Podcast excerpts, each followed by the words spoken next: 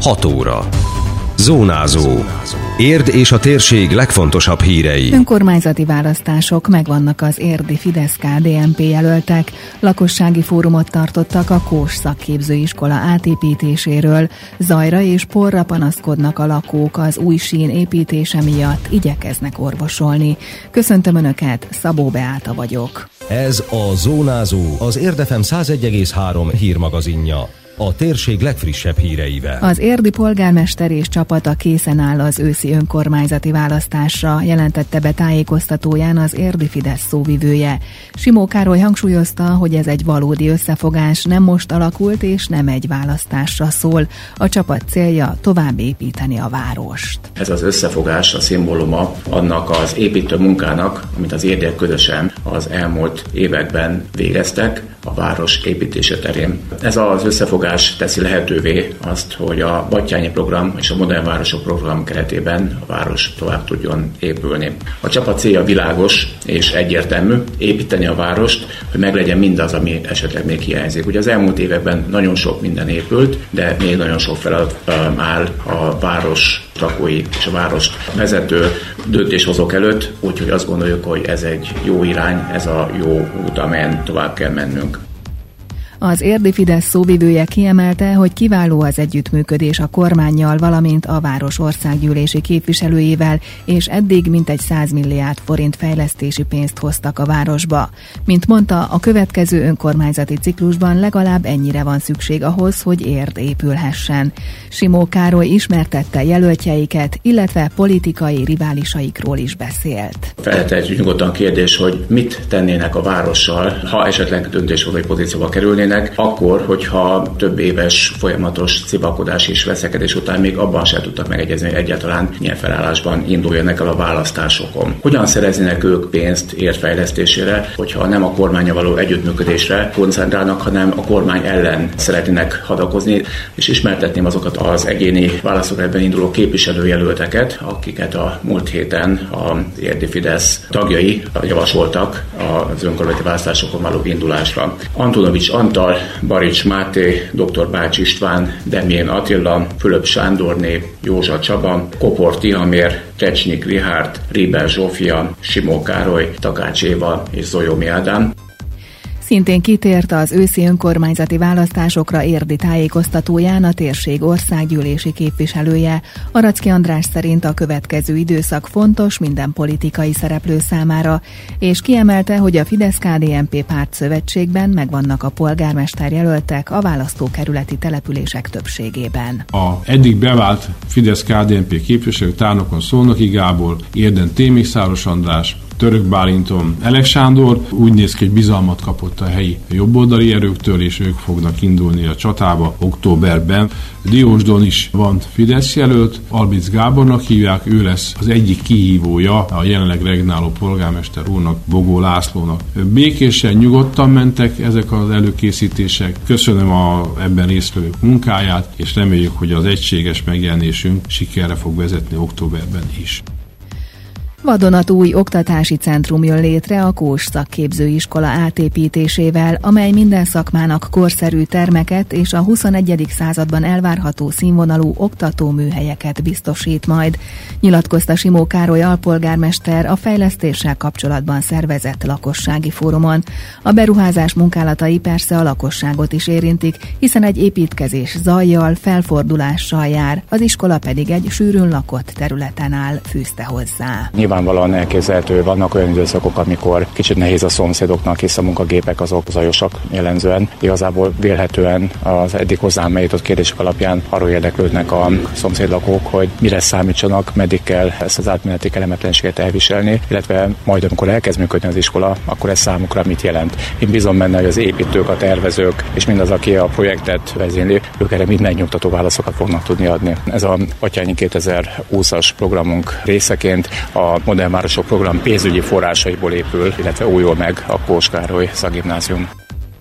A Kós egy különleges iskola a város életében nagy múltal és hagyományjal rendelkezik, és bízik abban, hogy nagy jövő előtt áll, hisz igyekeznek az anyagi, tárgyi feltételeket megteremteni, hogy komoly szakgimnáziumot tudjanak működtetni, emelte ki Simó Károly.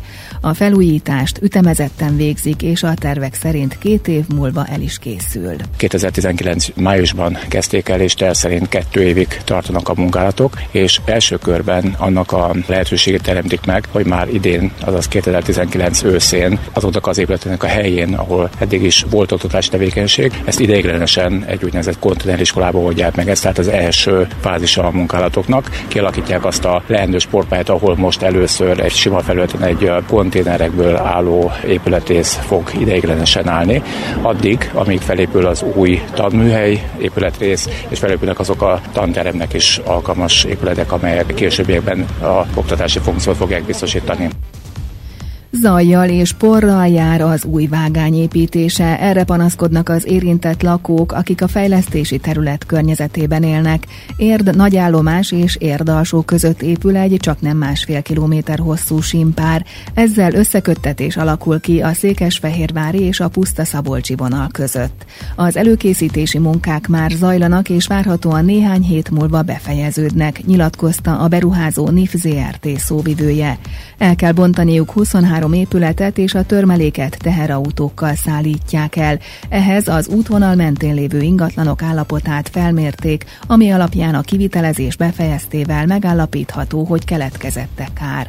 Az anyagokat, a nagy tömegű földet a gyakornok és a hírnök utcán szállítják, ismertette Kis Boglárka hozzátéve, hogy a lakókkal egyeztetve több intézkedést hoztak, hogy minél elviselhetőbb legyen az építkezés. Vállalta a vállalkozó azt, hogy annyira rosszak voltak a víz vízvezetékek az út alatt, hogy az út burkolatnak a megerősítését elvégezte, hogy nehogy ugye valamilyen csőtörés vagy ilyesmi tudjon történni, és folyamatosan gondoskodik a karbantartásról, hiszen a teherautók használják ezt az utat, illetve megegyeztek abban is az érintett lakókkal, hogy a gépjárműveknek a haladási sebességét 5 km per órára fogják csökkenteni, hogy ugye a nyári időszakban a szállópornak a mértéke az minél kisebb tudjon lenni, illetve mindig van locsolókocsi is egy-egy beruházásnál, de itt most fokozottan fognak arra figyelni, hogy locsolókocsi gyakrabban és folyamatosan járjon, és ezzel is tudja minimalizálni a posztenyezést, illetve a munkakezdés az reggel 6 óra előtt nem engedett meg a gépjárművek számára, tehát 6 óra után kezdődhetnek el ugye ezek a szállítási munkák, hogy a környéken élők tudjanak pihenni, illetve ne zavarják az ő éjszakai nyugalmukat ezzel.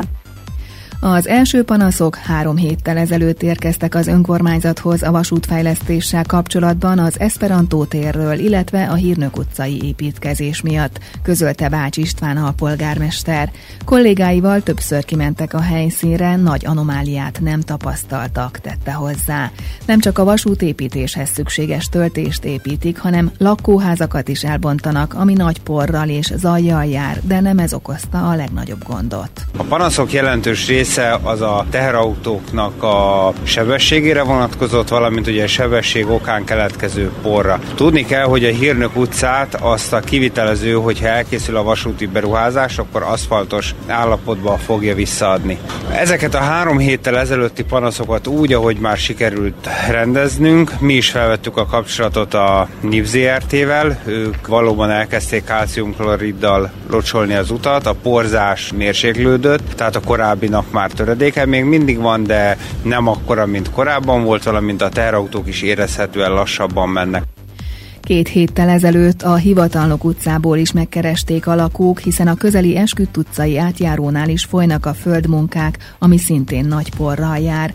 Bács István tájékoztatása szerint a múlt héten valamelyest rendeződött a helyzet, locsolóautók járják a környéket, csökkent a porszennyezés. A hétvégén viszont újabb panasz érkezett hozzájuk, kiemelt állami beruházásként azonban az önkormányzatnak nincs semmilyen hatásköre.